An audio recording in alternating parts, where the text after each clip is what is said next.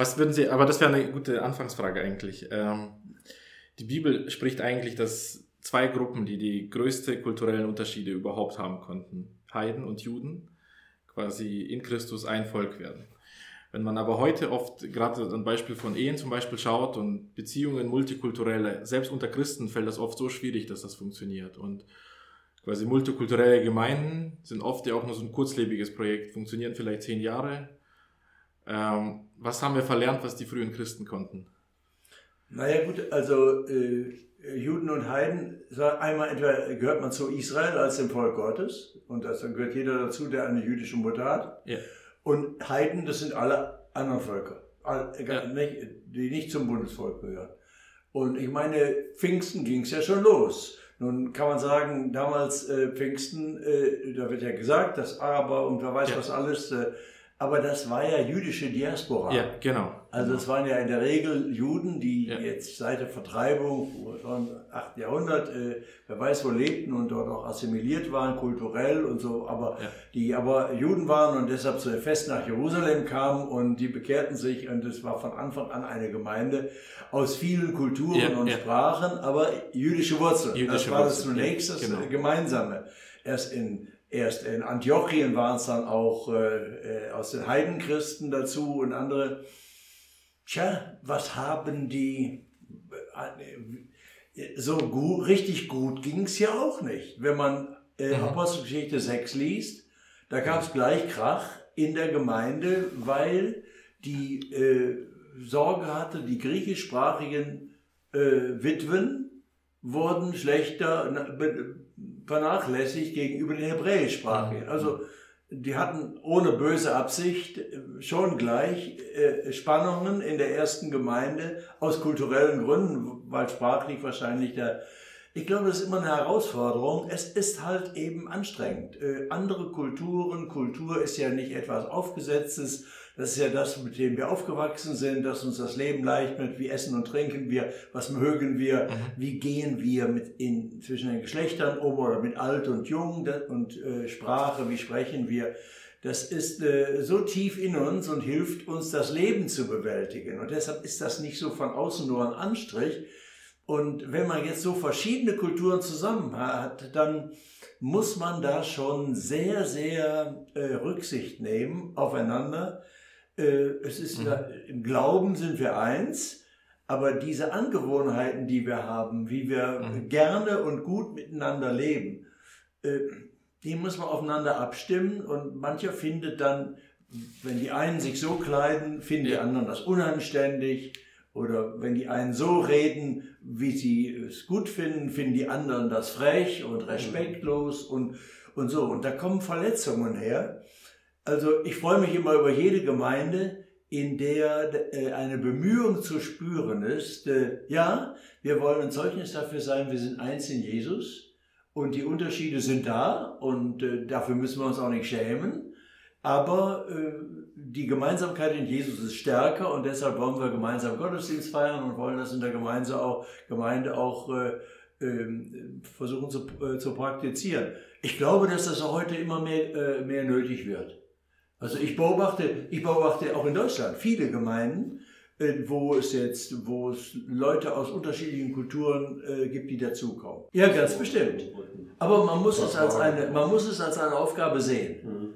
Wenn man denkt, äh, äh, nein, wahres Christsein ist so, wie ich es gelernt habe, und äh, nur wenn man sich anzieht, wie ich mich angezogen äh, gelernt habe, ist es richtig und die anderen sind keine echten Christen dann wird es immer schwierig. Also wenn man sagt, gut, man kann unterschiedliche Traditionen und Erziehung haben, unterschiedliche Lieder singen, aber äh, wir ertragen das.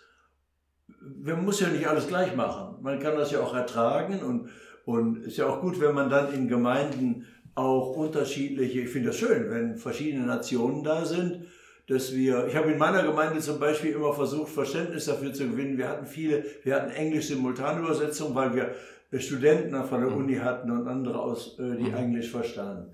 Und dann äh, haben wir auch englische Lieder gesungen. Dann habe ich den, den Älteren gesagt, die Englisch gar nicht verstehen.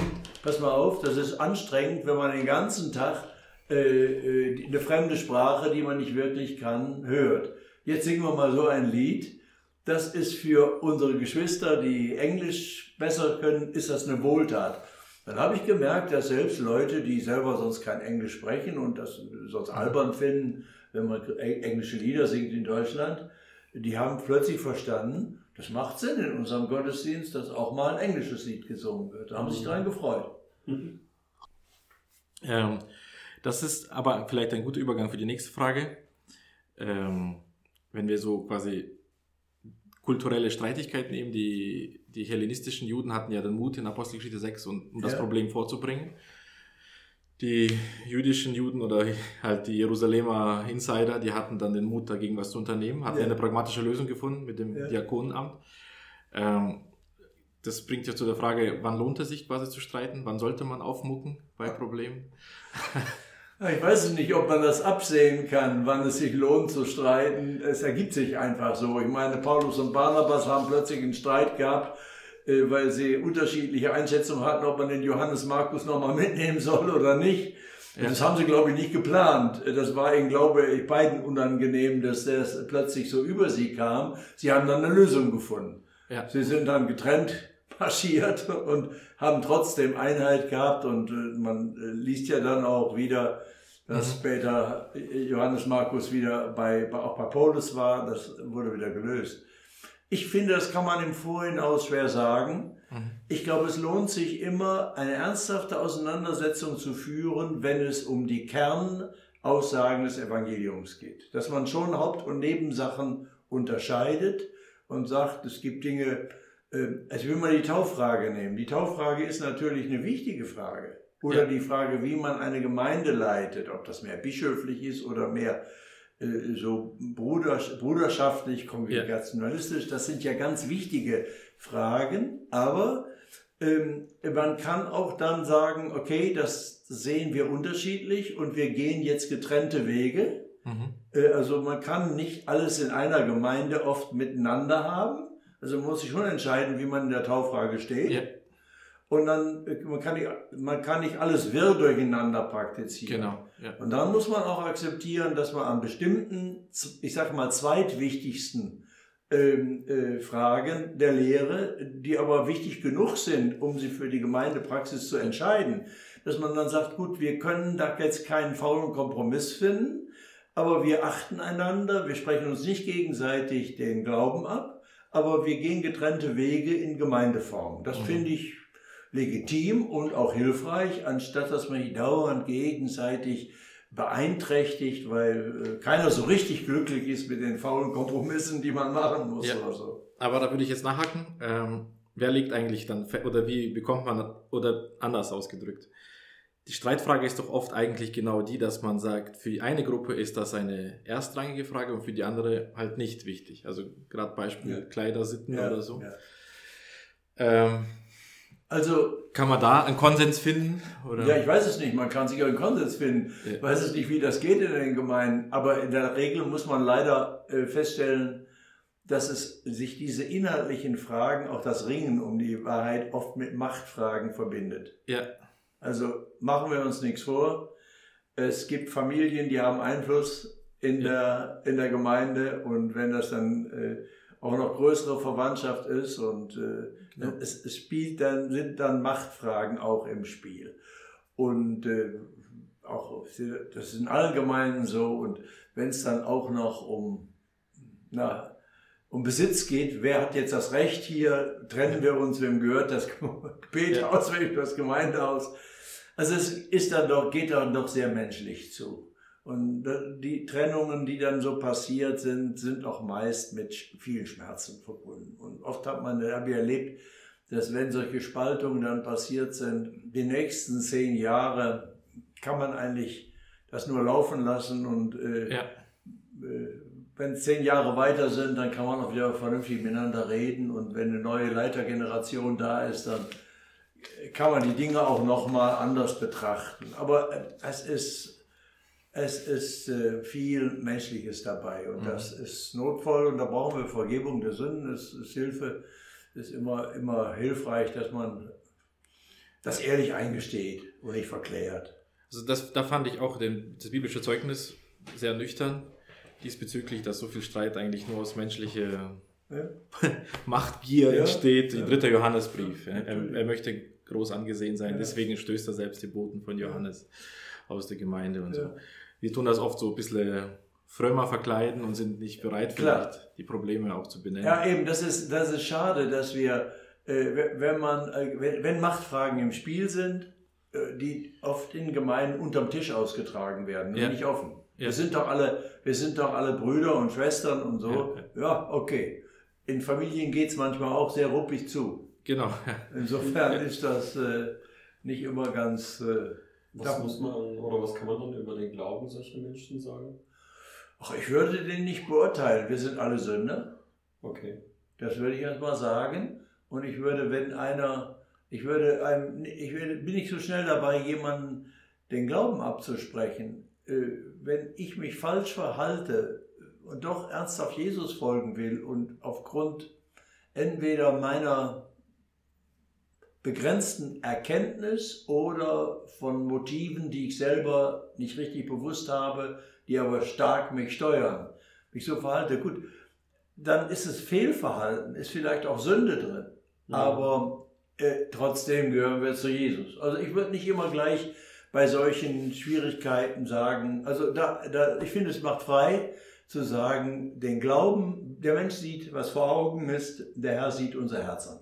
Der richtet darüber, mhm. wer zu ihm gehört und wer nicht. Wenn man ja. diese Grundsatzurteile schon mal rausnimmt und nicht mit der Kritik am anderen verbindet, du bist kein Christ, du bist nicht wirklich Jesus-Jünger, es sei denn, jemand äh, wirklich geht ans Eingemachte und bestreitet, dass Gott in Jesus Mensch geworden ist. Nicht? Das ist Johannesbrief auch. Sie leugnen, dass Christus ins Fleisch gekommen ist. Mhm. Und wenn es richtig um die Kernaufsohr sagen, er ist nicht auferstanden bei Toten, das ist alles gestunken und gelogen oder, oder Märchen, mhm. dann muss man sagen, hier ist eine Grenze. Das ist, äh, hat, das ist nicht mehr Christus, Christus bekennt. Also sollte man in Liebe eigentlich solchen Menschen helfen?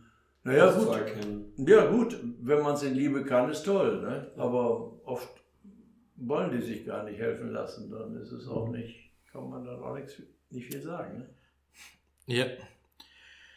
Also ich äh, bin ja eher außenstehender Beobachter vom Pietismus und so, aber ich fand das immer interessant, dass sie doch darum ringen, quasi die richtigen Linien zu ziehen, wo man sagt, weiter geht's nicht. So sehe ich die Gründung vom Netzwerk Bibel und Bekenntnis. Man kann die Frage aber auch andersrum stellen, zieht man zu wenig Linien? Das kann ja auch passieren.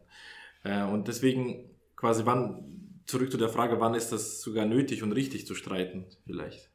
Was sind äh, erstrangige Fragen, die auf keinen Fall überstritten werden können? Naja, die, äh, die Frage um Jesus Christus, wer ist Jesus Christus, die Kernfrage. Ja. Und äh, da ist äh, heute äh, oder seit langem in, der, äh, in den Kirchen äh, die Frage, ist das, äh, sind die Aussagen, ist die Bibel Gottes geoffenbartes Wort? Sind sie glaubwürdig? Ist das, was wir in den Evangelien über Jesus lesen, äh, lesen was sein über sein Leben, was er getan hat, was er, ist das äh, Tatsache? Oder ist das wie eine bestimmte kritische äh, Theologie behauptete seit 250 Jahren, das ist alles Gemeindebildung. Das mhm. ist, man weiß gar nicht, ob er das gesagt hat. Das mhm. haben die ersten Gemeinden ihn aus guter Absicht in den Mund gelegt, um da so zu sagen, woran sie glauben und so. Dann muss man aber sagen, es ist alles nicht verlässlich. Gut, das ist eine sehr, deshalb ist die Frage nach der Offenbarung Gottes in Christus und wie die Heilige Schrift sich dazu verhält, ob das jetzt nur ein menschliches Glaubenszeugnis ist, in dem sich widerspiegelt, das, äh, was sie mit äh, Gott oder mit Jesus erfahren haben, aber eben dann nur menschliches Zeugnis, oder ob es Gottes Offenbarung ist. Und da finde ich sehr wichtig zu sagen, nein, das ist so, es ist Gottes Offenbarung. Altes Testament hat Jesus eindeutig selber bestätigt, dass das Gottes gültiges Wort ist. Und äh, dann erwählt er die Augenzeugen, die Apostel der ersten Generation, die also nicht nur Apostel im weiteren Sinne sind, also Missionare und Gemeindegründer, sondern die auch Augenzeugen seines Lebens, mhm. seines Sterbens und seiner Auferstehung sind. Und dieser Kreis endet mit Paulus. Paulus, der dem Auferstandenen begegnet, gehört diese Apostelgeneration äh, sind wie wir Sünder, die Vergebung brauchen und sonst verloren sind. Also sie sind nicht besser als wir, aber sie gehören auf die Seite der Offenbarung. Ohne ihre äh, dokumentarisches äh, Bericht von mhm. Jesus, was er gesagt, getan hat, was er ihnen auch aus der Auferstandene gesagt hat. Ohne diesen Bericht gibt es für uns keinen Zugang zu Jesus. Insofern sind äh, begründet damit äh, Jesus in, mit den Aposteln, Apostelschülern die Autorität des Neuen Testamentes als Wort Gottes. Und diese Frage, ob das so ist oder ob das eben nur Gemeindebildung ist, theologische Deutung, ist eine grundlegende Weichenstellung, aus der dann kommt, wer ist Jesus? Und natürlich dann auch die weitergehenden Fragen, die heute so brennend sind. Äh, also was ist zum Beispiel das biblische Menschenbild? Mhm. Ich war das die ganzen aktuellen, schrecklichen Streitfragen um gleichgeschlechtliche Partnerschaften. Ist das eine Moralfrage, die eine Randfrage ist? Oder, wie das biblische Zeugnis sagt, das ist Offenbar Schöpfungsoffenbarung 1. Mose 1. Gott schuf sie als Ebenbild. Und Mann und Frau, daher gehört, das ist die Offenbarung, Mann und Frau als Polarität und Gemeinschaft ist geoffenbart äh, in äh, Erschöpfungsoffenbarung und Jesus, der Messias, Matthäus 19, bestätigt das ausdrücklich, das habt ihr nicht gelesen. Der am Anfang den Menschen schuf, schuf sie als Mann und Frau und fügt sie zusammen. Das heißt, äh, daran wird dann deutlich, aha, welche Autorität hat die Heilige Schrift? Ist das Offenbarung? Ist die Christus Offenbarung ist zentral und das Wort Gottes in der Bibel ist Wort Gottes und hat deshalb für uns, äh, ist für uns deshalb Maßstab im Glauben und Leben und Lehre. Mhm. Und also an solchen Punkten muss man dann ringen und das ist hart. Deshalb besonders hart, äh, weil es nicht eine Frage ist, die Tauffrage ist inner, äh, oder Frage nach der Erfahrung mit dem Heiligen Geist, das sind innergemeindliche äh, Streitigkeiten möglicherweise, auch schmerzlich sind. Aber diese Frage wirkt sich auch im Umgang mit der Gesellschaft aus. Und wenn eine Gesellschaft wie bei uns plötzlich die ganze homosexuelle Lebensgemeinschaft so per Gesetz ja. äh, legalisiert, dann entsteht auf alle in der Gesellschaft auch ein Druck und besonders hier in diesen Breiten, wo man gewöhnt ist an Christentum als Staatsreligion. Wir mhm. sind einfach in Westeuropa gewöhnt und anderen Teilen Europas auch, dass irgendwie im Großen und Ganzen hat der Staat sich doch, auch war nicht immer äh, alles äh, christlich, aber im Großen und Ganzen mhm. war das doch das christliche Abendland. Und plötzlich stellt man fest, stimmt gar nicht. Die Mehrheit entscheidet Gesetze, die gegen Gottes Gebote sind und dann müssen die Christen erstmal lernen, zu sagen, okay, wir haben nicht die Mehrheit, aber wir folgen trotzdem Gottes Wort. Wenn Sie jetzt auf 50 Arbeit oder mehr Jahre, sage ich mal, als Prediger, Pfarrer, Evangelist und Autor und alles, was Sie im Reich Gottes gemacht haben, zurückblicken, würden Sie sagen, dass diese, diese Debatten immer um diese erstrangigen Fragen wie das Schriftverständnis und um Christus gingen? Äh, hat man früher ein bisschen zu viel über B-Fragen quasi oder zweitrangige Fragen gestritten, dass man gar nicht gemerkt hat, der Riss ging woanders? Äh, in meinem Bereich, ich bin ja landeskirchlicher Pfarrer. Ja. Und da ist von Anfang an die Diskussion um die Schriftfrage die wichtigste gewesen in den Landeskirchen. Ja. Weil das hat, das seit den 50er, also nach dem Zweiten Weltkrieg ging es los. Ich meine, hier in Alpesbach 1941 hat Rudolf Bultmann den Vortrag gehalten, in dem mhm. er gesagt hat, wer äh, äh, an, an moderne Medizin und Kühlschränke und so weiter Elektrizität Anspruch nicht kann, ich an die Wunder des Neuen Testamentes glauben. Ja. Und da war die, fing die Entmythologisierung. Nach dem Krieg fing das dann mit Entmythologisierung und radikaler Bibelkritik an. Und das hat dann, das war zunächst äh, noch nicht äh, dominierend. Das waren ja. Universitäten schon dominierend. Mhm. Als ich dann anfing, 1960, war das beherrschend. Aber in den Kirchen und Gemeinden herrschte von der bekennenden Kirche eigentlich noch eine, äh, eine wirklich starke Schriftgebundenheit. Und äh, äh die war, wurde erst hier und da stärker unterminiert. Da waren noch viele, in 50er Jahren, viele Gemeinden, auch Pfarrer geprägt und sagen, wir haben wirklich für Christus einen Preis gezahlt und so. Die hatten noch in Erinnerung, dass man, dass es nicht so einfach war in der Nazi-Zeit, wenn man nicht mit, nicht mit den Nazis gelaufen sind, wie auch die Mehrheit der Kirche damals dagegen gestanden hat. Da dachte man immer noch in den 50er Jahren, Mensch, wir haben in der Zeit, im Gegensatz zu dem ganzen liberalen Protestantismus früher, haben wir neu Jesus in der Mitte Mhm, entdeckt. mhm. Okay. Theologische Erklärung von Barmen und so, äh, so, das war, das bestimmte viele. Und das hat dann langsam aber dazu geführt, äh, äh, jetzt diese Schriftfrage. Und dann gingen die, die Streitfragen aber sehr bald auch äh, um die ethischen Konsequenzen. Mhm. Wie das so ist, ich meine, klar. Denn du stellst bald die Frage, wie ist das Leben zu leben? Ehe, außerehelicher Sex und sowas, das, Ja. das ist so, die, das ist natürlicherweise sofort eine, eine Frage, die immer gleich da war. Also es wirkte sich immer in die, Ja. äh, und da konnte man auch schon vor 50 Jahren nicht sagen, das sind jetzt zweitrangige Fragen. ja, verstanden. Nee, das, das ist, glaube ich, eine gute Analyse. Es war vielleicht weniger die, äh, sage ich mal, was ihr vielleicht aus anderen Gemeinden kennt, die aus anderen Traditionen kommen. Ich habe einen hohen Respekt, ich habe viele russlanddeutsche Gemeinden kennengelernt.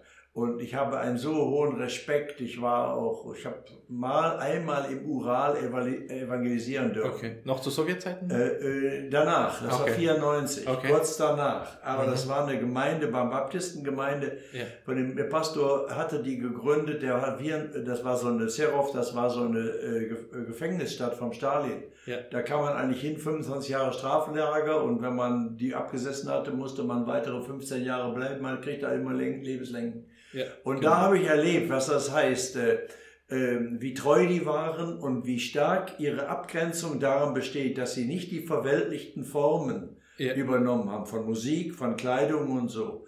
Und wie sie das überhaupt nicht einordnen konnten, dass plötzlich Christen aus Finnland kamen, die für Jesus begeistert waren, Musik machten, aber lange Haare trugen, Jeans trugen und so und sagten, so.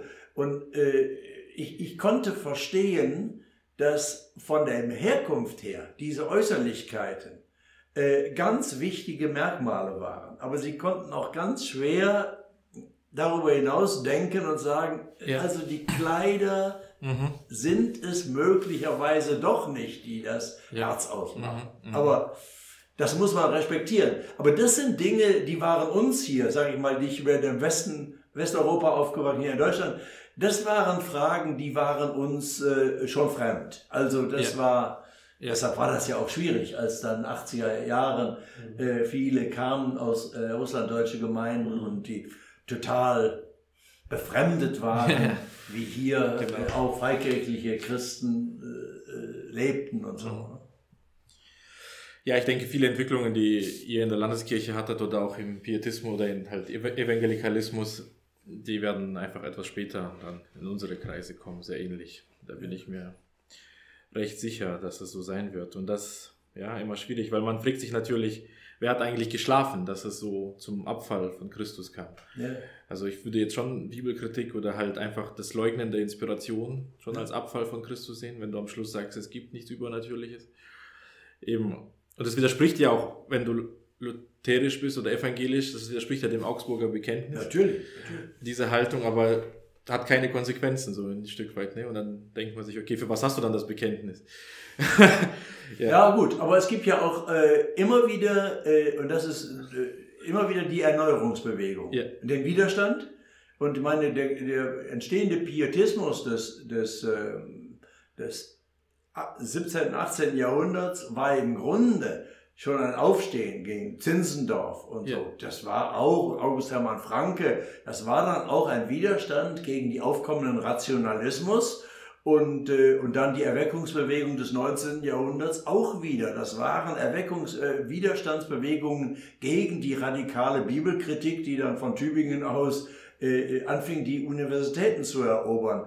Und äh, die, ja gut, da wir die Wahrheitsfrage nicht mit der Maschinenpistole entscheiden wollen und können, Ja. äh, wird es ein Ringen geben darum. Nicht? Das Ja. ist unbequem. Ich, Mhm. man denkt immer, das ist überflüssig wie ein Kropf. Wir sollten uns äh, einig sein und die, die Gottlosen für Jesus gewinnen, aber wir beschäftigen uns, leider müssen wir uns beschäftigen mit den internen äh, äh, Zerreißproben. Ich habe jetzt im zweiten Korintherbrief die Stelle äh, angeschaut mit äh, zieht nicht an, an fremden Joch mit Ungläubigen. Und man nimmt das ja gerne so als Beispiel für die Ehe mit Ungläubigen oder so. Aber im Kontext scheint das eher um Gottesdienst mit Ungläubigen zu gehen. Die Korinther waren da wohl sehr pluralistisch und haben gemeint, wir machen halt Gottesdienst für alle oder so. Ähm, wann wäre es, wann, wann hört eine Kirche auf, Kirche zu sein? Dass man, dass die Gläubigen quasi die eigentlich verlassen sollten und nicht mehr nur innere, diese, ähm, diese Erneuerung. Erneuerungsbewegung ist. Ja.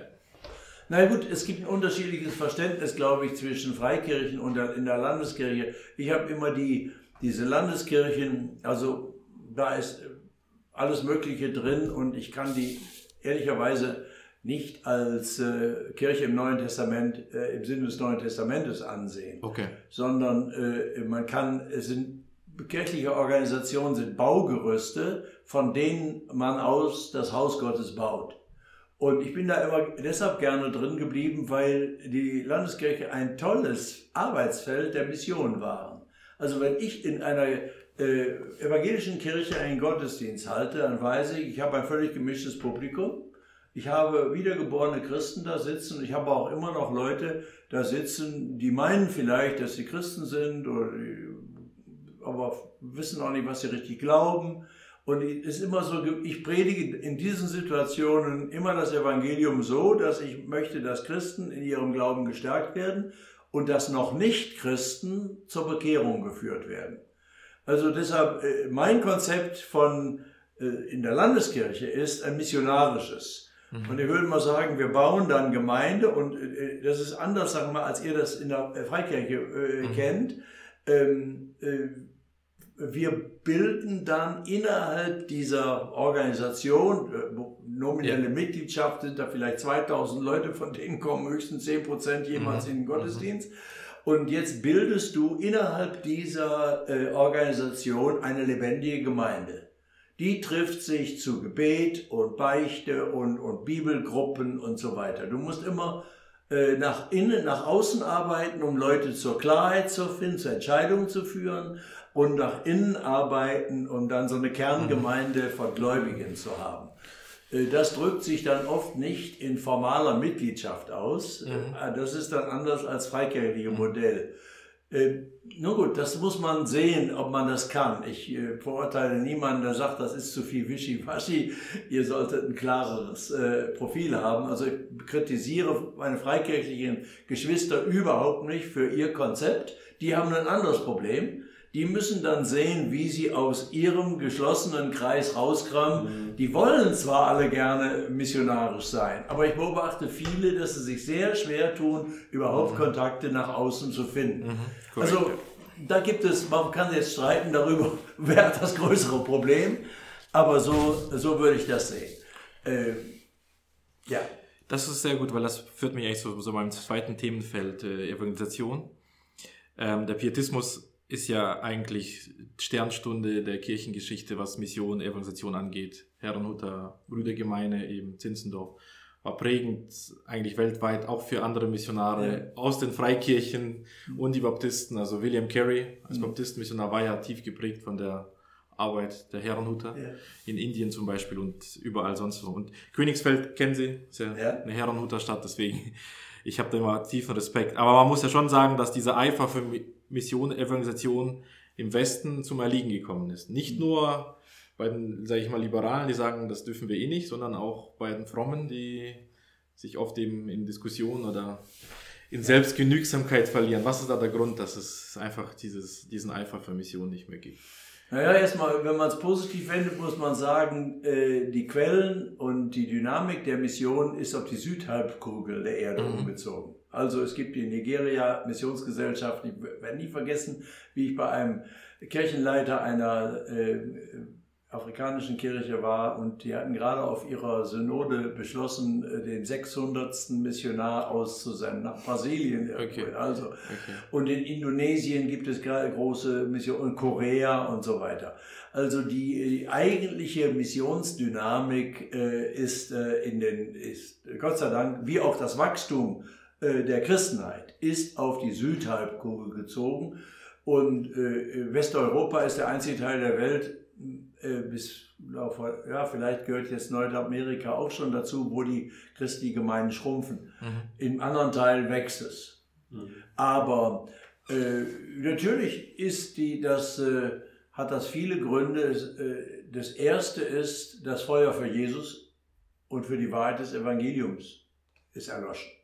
Hm. Also wenn ich nicht mehr überzeugt bin dafür, dass Menschen verloren gehen, wenn sie Jesus nicht haben, so what? Warum soll ich mich anstrengen, unter schwierigen Bedingungen hinzugehen und ihm zu sagen?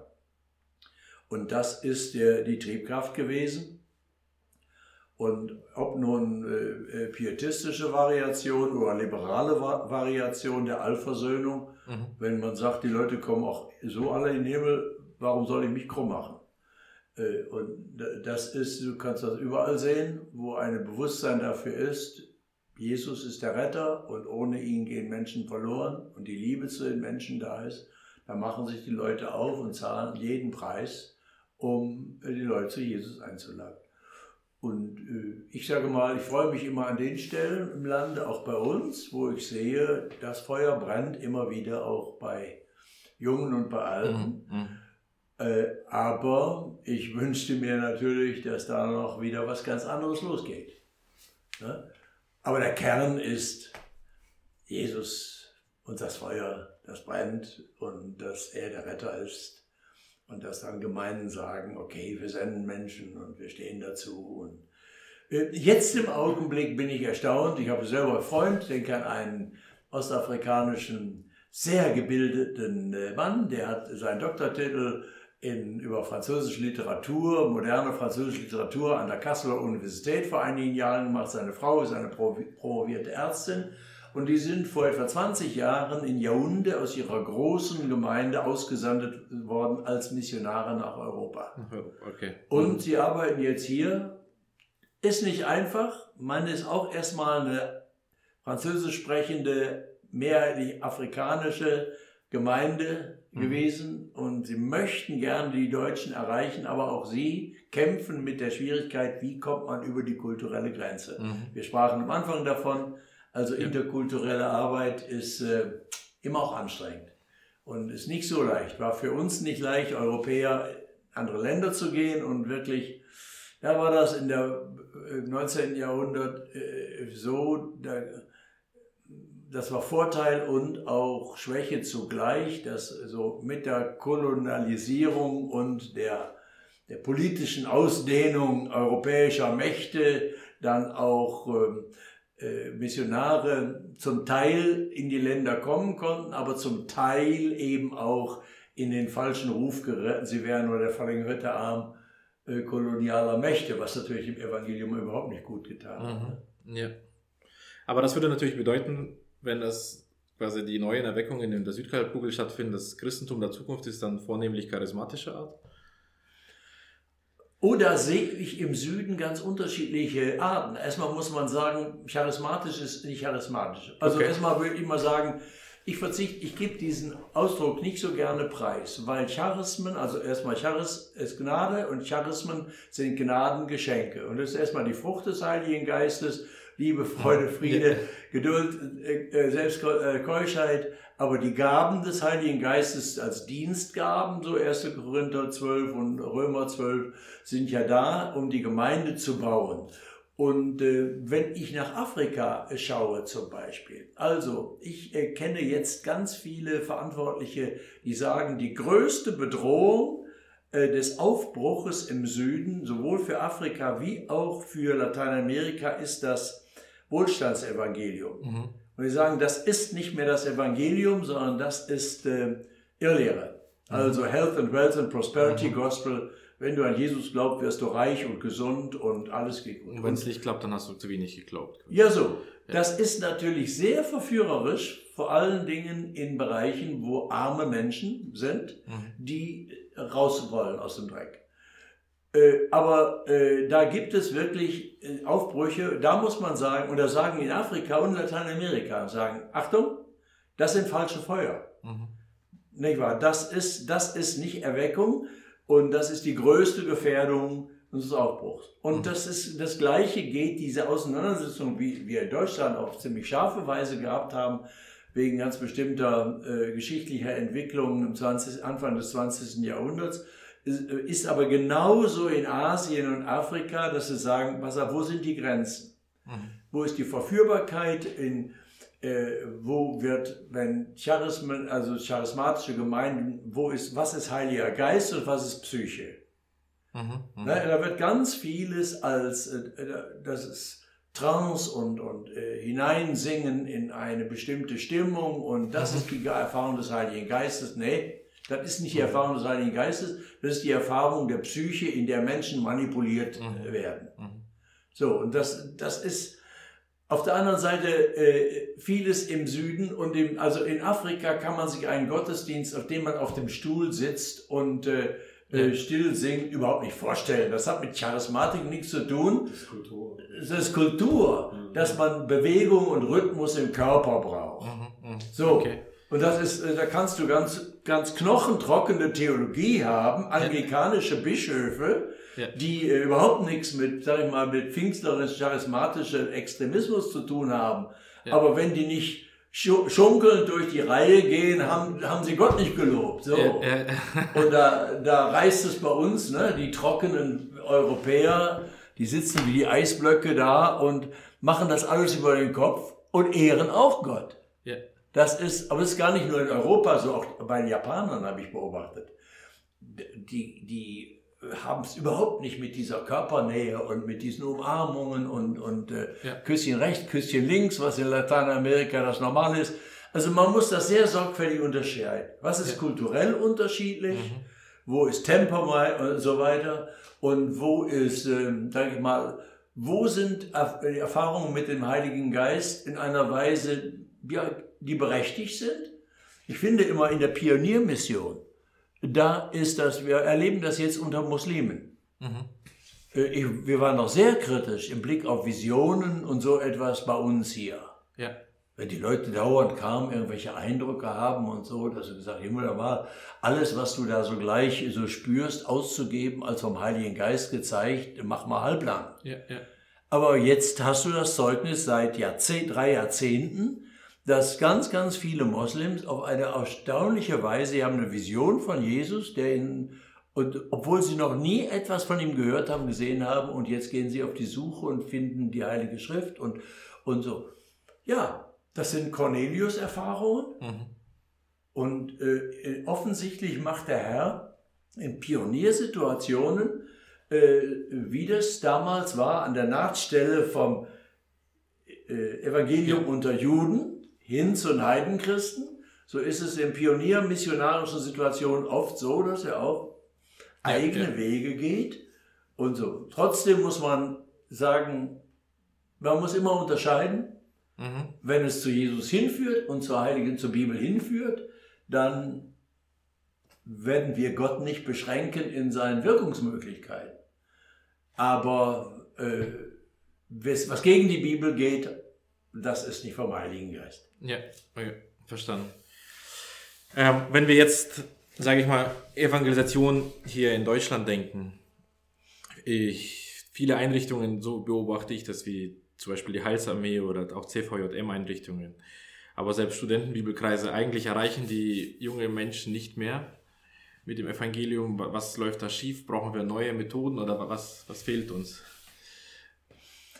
Ja, also es hängt, also meine Erfahrung ist die, aus der, ich war 17 Jahre Jugendfahrer in Essen und ich habe vorher äh, als Student immer in der Studentenmission mitgearbeitet und ähm, meine Erfahrung ist immer die gewesen, du brauchst, um eine Dynamik zu haben, evangelistisch brauchst du Christen, die wirklich auch die persönliche Evangelisation praktizieren. Mhm auch wenn du Aktionen machst, auch also wenn du wie wir bei Christ gemacht haben, in großen mhm. Stilversammlungen, das lebt immer davon, dass lebendige Christen in den Gemeinden das auf dem Herzen haben, dafür brennen und Leute einladen, die Gespräche mit ihnen führen, äh, die Veranstaltung nutzen, um sozusagen Impuls zu kriegen und dann weiterhelfen und wirklich dafür brennen, dass Menschen sich bekehren, aber nicht nur bekehren, sondern dann auch Jünger Schule gemacht wird. Mhm. Also bleiben, beständig bleiben in der Apostellehre, Gemeinschaft, äh, Brotbrechen, Gebet und so.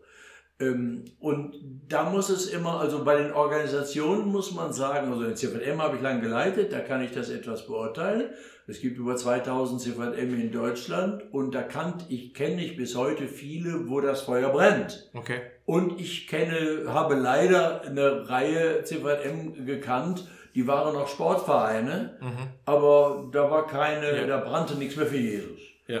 Und äh, dann erlebst du wieder, aha, dann kommt mal wieder ein Aufbruch, ein Neuaufbruch, weil neue Leute begreifen, äh, äh, wir müssen für Jesus dastehen. Mhm. Und jetzt, im Augenblick haben wir eine besondere Situation, denn äh, was uns passiert ist, äh, man kann das als gerecht Gottes bezeichnen, in den letzten zwei Jahren ist die öffentliche Evangelisation fast, fast ganz durch Corona weggebrochen. Mhm. Einfach weil man keine öffentlichen großen Versammlungen mehr halten konnte. Ja.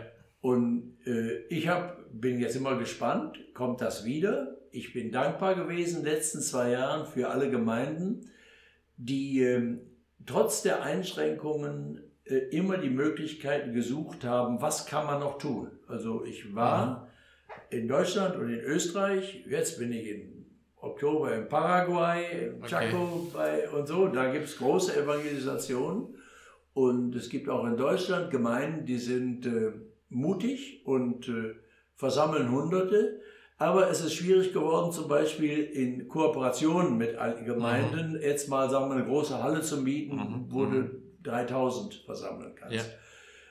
Und äh, ich, ähm, das hatten wir in großem Stil, in einer Weise, wie wir das, äh, ich meine, ich habe mein Leben lang evangelisiert, so in dieser Mhm. Form der Veranstaltung, seit den 60er Jahren, seitdem das bei mir anfing und ich da beteiligt sein konnte als junger Kerl.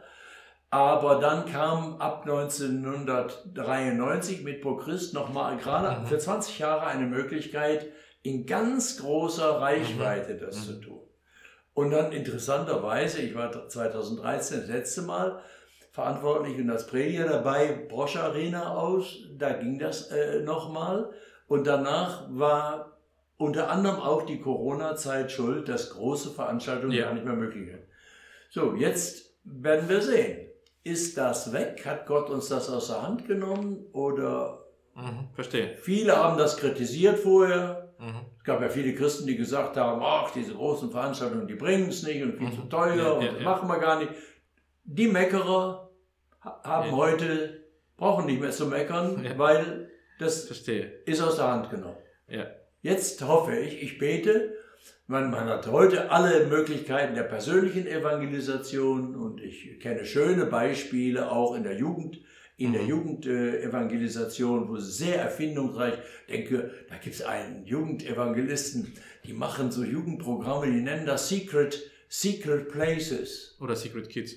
Nee, Secret Nee, nee, Places. Secret Places. Okay. Die über, über, über WhatsApp Ja. kriegen junge Leute die Nachricht, wir treffen uns da und da Ja. und wir werden einen Ab Abend an einem Platz erleben, du wirst dich wundern. Okay. Und die wissen nicht, wo das ist und was sie erwartet. Okay. Und dann treffen die sich an einem vereinbarten Treffen und kommen zusammen, du weißt gar nicht, wie viele kommen Ja. und weil die neugierig sind, kommen die Ja. und dann gehen die, weiß ich, die sind mal zu einem Bestatter gegangen Okay. und dann haben die, ja, Okay. Jetzt haben die über Okay. ein, ein, eine Sargkiste gesehen und jetzt oder sind in eine sind Okay. in eine Metzgerei gegangen oder in eine Bäckerei und haben dann irgendwo eine Anknüpfung ans Evangelium Ja. an einem Ort gemacht, der, wo die erstmal gesagt haben, wo. Ja, okay. Und das, das war so neugierweckend, Okay. dass zu diesem Programm, da sind junge Leute gekommen in Scharen. Ja, ja. Und dann wurde da ganz klar das Evangelium gesagt und das finde ich toll. Ja. Vielleicht die letzte Frage. Ähm, ich habe zwei letzte Fragen, aber die letzte Frage zu dem Themenblock. Ähm, also ganz klar das Evangelium. Was wären so Elemente eines, einer klaren Evangeliumsverkündigung? Also knapp gesagt muss man sagen, das Evangelium hat einen Inhalt und das ist die Person von Jesus Christus. Ja. Denn das Ziel ist ja, wir wollen Menschen gewinnen, dass sie Jesus vertrauen, dass sie umkehren und ihm folgen. Voraussetzung ist, dass sie Jesus kennen. Also werden wir den Leuten erzählen, wer Jesus ist. So wie es in der Bibel steht und werden natürlich erklären, wie das mit dem Leben zusammenhängt. Also das Zentrale ist, wenn in einer Verkündigung Jesus nicht vorkommt, so wie er der gekreuzigte Mensch geworden, geboren von der Jungfrau Maria, der geheilt hat, der gepredigt hat, der gelitten ist, der gestorben ist, für uns stellvertretend am Kreuz und den Gott bestätigt hat in der Auferweckung und der erhöht wurde zur Rechten Gottes und jetzt regiert als Herr aller Herren der den Heiligen Geist aus und jetzt doch und wiederkommen wird. Also, wenn eine Predigt nicht Jesus bekannt macht, ist es nicht das Evangelium. Ja. So, und wie, in welchen Worten und äh, in welchen praktischen Anwendungen aufs Leben man das bringt, da gibt es eine Vielfalt. Mhm. Das würde ich sagen zum, äh, zur Evangelisation. Mhm. Meine gut, und wenn äh, evangelistische Gabe ist, glaube ich, also wenn man die evangelistische Gabe als Predigtgabe definieren will, dann äh, sind Evangelisten Leute, die das können, die ein Gefühl dafür haben, sozusagen Menschen, die Jesus noch nicht kennen und Ja. noch überhaupt keinen Grund sehen, den ernst zu nehmen, ihn Jesus zu präsentieren und so in Verbindung zu bringen mit den Fragen des Lebens, dass die Leute wenigstens kapiert haben, aha, das ist die Einladung und Herausforderung für mich. Okay, sehr gut. Dann vielen Dank für die Zeit. Die Frage, die mich schon lange trägt und eigentlich der Grund war für das Interview ist, hat mit Ihrer Biografie über Wilhelm Busch zu tun. Von Wolfgang Bühne weiß ich, dass Wilhelm Busch nie wollte, dass man die Bi- Biografie über sein Leben schreibt. Aber Sie haben es ja trotzdem gemacht. Haben Sie ein schlechtes Gewissen deswegen? Nein, ich habe keine Biografie geschrieben. Okay. Äh, Ich habe das Buch, das jetzt frisch äh, vor einiger Zeit wieder Ja. aufgelegt wurde, von Wolfgang Bühne, Ja. schön gemacht äh, mit Hardcover. Das das ist ein Buch, das habe ich schon, das ist 1974 zum ersten Mal Ah, erschienen. okay, okay. Und es hieß Pro, im Einsatz für Jesus, Genau, im Einsatz für Programm und Praxis des Pfarrers Wilhelm Busch. Und da Okay. schreibe ich im Vorwort, wir durften keine Biografie schreiben, deshalb Ah, ja. schreibe ich keine Biografie, Okay. sondern ich schreibe über einige Grundsätze seiner Arbeit.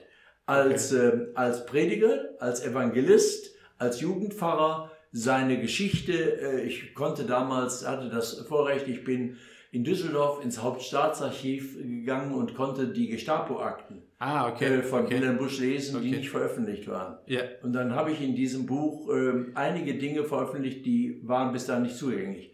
Nein, äh, das, da, deshalb habe ich leider nicht viel von, äh, von Biografie geschrieben. so, jetzt. Okay. Das hat erst, das hat erst äh, ähm, äh, äh, Wolfgang Becker gemacht. Der hat dann eine dicke Doktorarbeit ah, vor ja. wenigen Jahren über ihn geschrieben, mit 800 Seiten. Okay. Und das ist die richtige. War ich dann heilfroh, äh, als ich die gelesen habe, dass das, was ich damals geschrieben habe, also als äh, sich historisch bestätigt hat. Also Ja. ich habe ja nichts aus den Fingern gesogen. ja, genau. Ich habe keinen falschen äh, Wilhelm Busch dargestellt. Okay. Aber das war unsere gewissensmäßig unsere. Aber ich meine, wir haben ja auch, das muss man auch wissen, äh, der Wilhelm Busch wollte zwar keine Autobiografie, obwohl das alle wollten, aber man hat ihm dann damals doch ein wunderbares Buch aus, den, aus der Feder gelockt, das hieß Plaudereien in Ja. meinem Studierzimmer. Und der hatte in seinem Studierzimmer äh, äh, ein paar hundert Bilder, kleine Bilder mit, von Leuten hängen, die ihn irgendwie beeinflusst haben, Christen unterschiedlicher Art.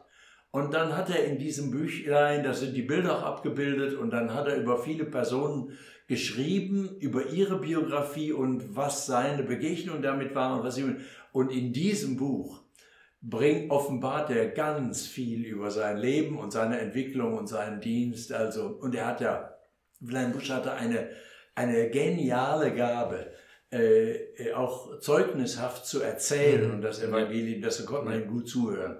Und er hat ganz viel aus seinem Leben erzählt, als Zeugnis, aber nicht sich selber wichtig gemacht, aber er hatte immer einen Horror, dass er als äh, Person Jesus die Ehre rauben könnte. Das werde ich nie vergessen. Ich hatte ein Gespräch mit ihm und ich habe ihn mal gefragt, ich habe eine Sehnsucht, wenn ich jetzt doch berufen bin da zum Predigen des Evangeliums, ich würde gerne eine volle Kirche haben. Ist das eigentlich Eitelkeit oder ist das, darf man sich sowas wünschen oder so? Mhm. Und dann hat er mir gesagt, du weißt du, äh, äh, Gott will alle. Er sieht die Me Menge an, die verdurstet, verdorrt ist und ohne Schafe, ohne Hirten wie ohne Schafe. Also er will alle, er will viele, hab diesen Wunsch, aber achte darauf, dass du Gott nicht, Jesus nicht die Ehre raubst. Mhm. Also das ist das, wo, woran alles scheitert. Wenn du Jesus die Ehre raubst, ey, ihm gehört die Ehre. Und dass die Motive, da muss man, das ist ja nicht ein für alle Mal getan. Du musst die, deine Motive vor Jesus reinigen. Was treibt mich? Brauche ich die große Bühne der Verkündigung oder die Kanzel, um mich selber wichtig zu machen? Das frage ich mich im Alter auch. Wo sagen Leute, der alte Knopf jetzt, mhm. leidet er an seinem Machtverlust, dass er nicht mehr Generalsekretär ist oder so? Jetzt muss er, warum hört er nicht auf zu predigen? Macht doch noch ein Netzwerk und ärgert mhm. andere. Und da habe ich oft gesessen und mich innerlich gefragt, vor Gott, tue ich das jetzt, weil ich meine Selbstbestätigung suche oder ist das eine Aufgabe, die ich machen muss, weil ich dem Volke Gottes diene? Und äh, äh ich empfinde das als sehr hilfreich und reinigend, dass ich äh, diese Frage für mich selbst und vor Gott stelle und äh, sagen kann, Herr, du weißt, was meine Motive sind, wenn die unsauber sind, vergib mir. Und, aber du weißt, ich suche deine Ehre und nicht meine. Also das ist der Punkt mit Wilhelm Busch und der Biografie. Okay, dann danke für die Klarstellung. Genau, danke. Dann okay, jetzt können wir glauben.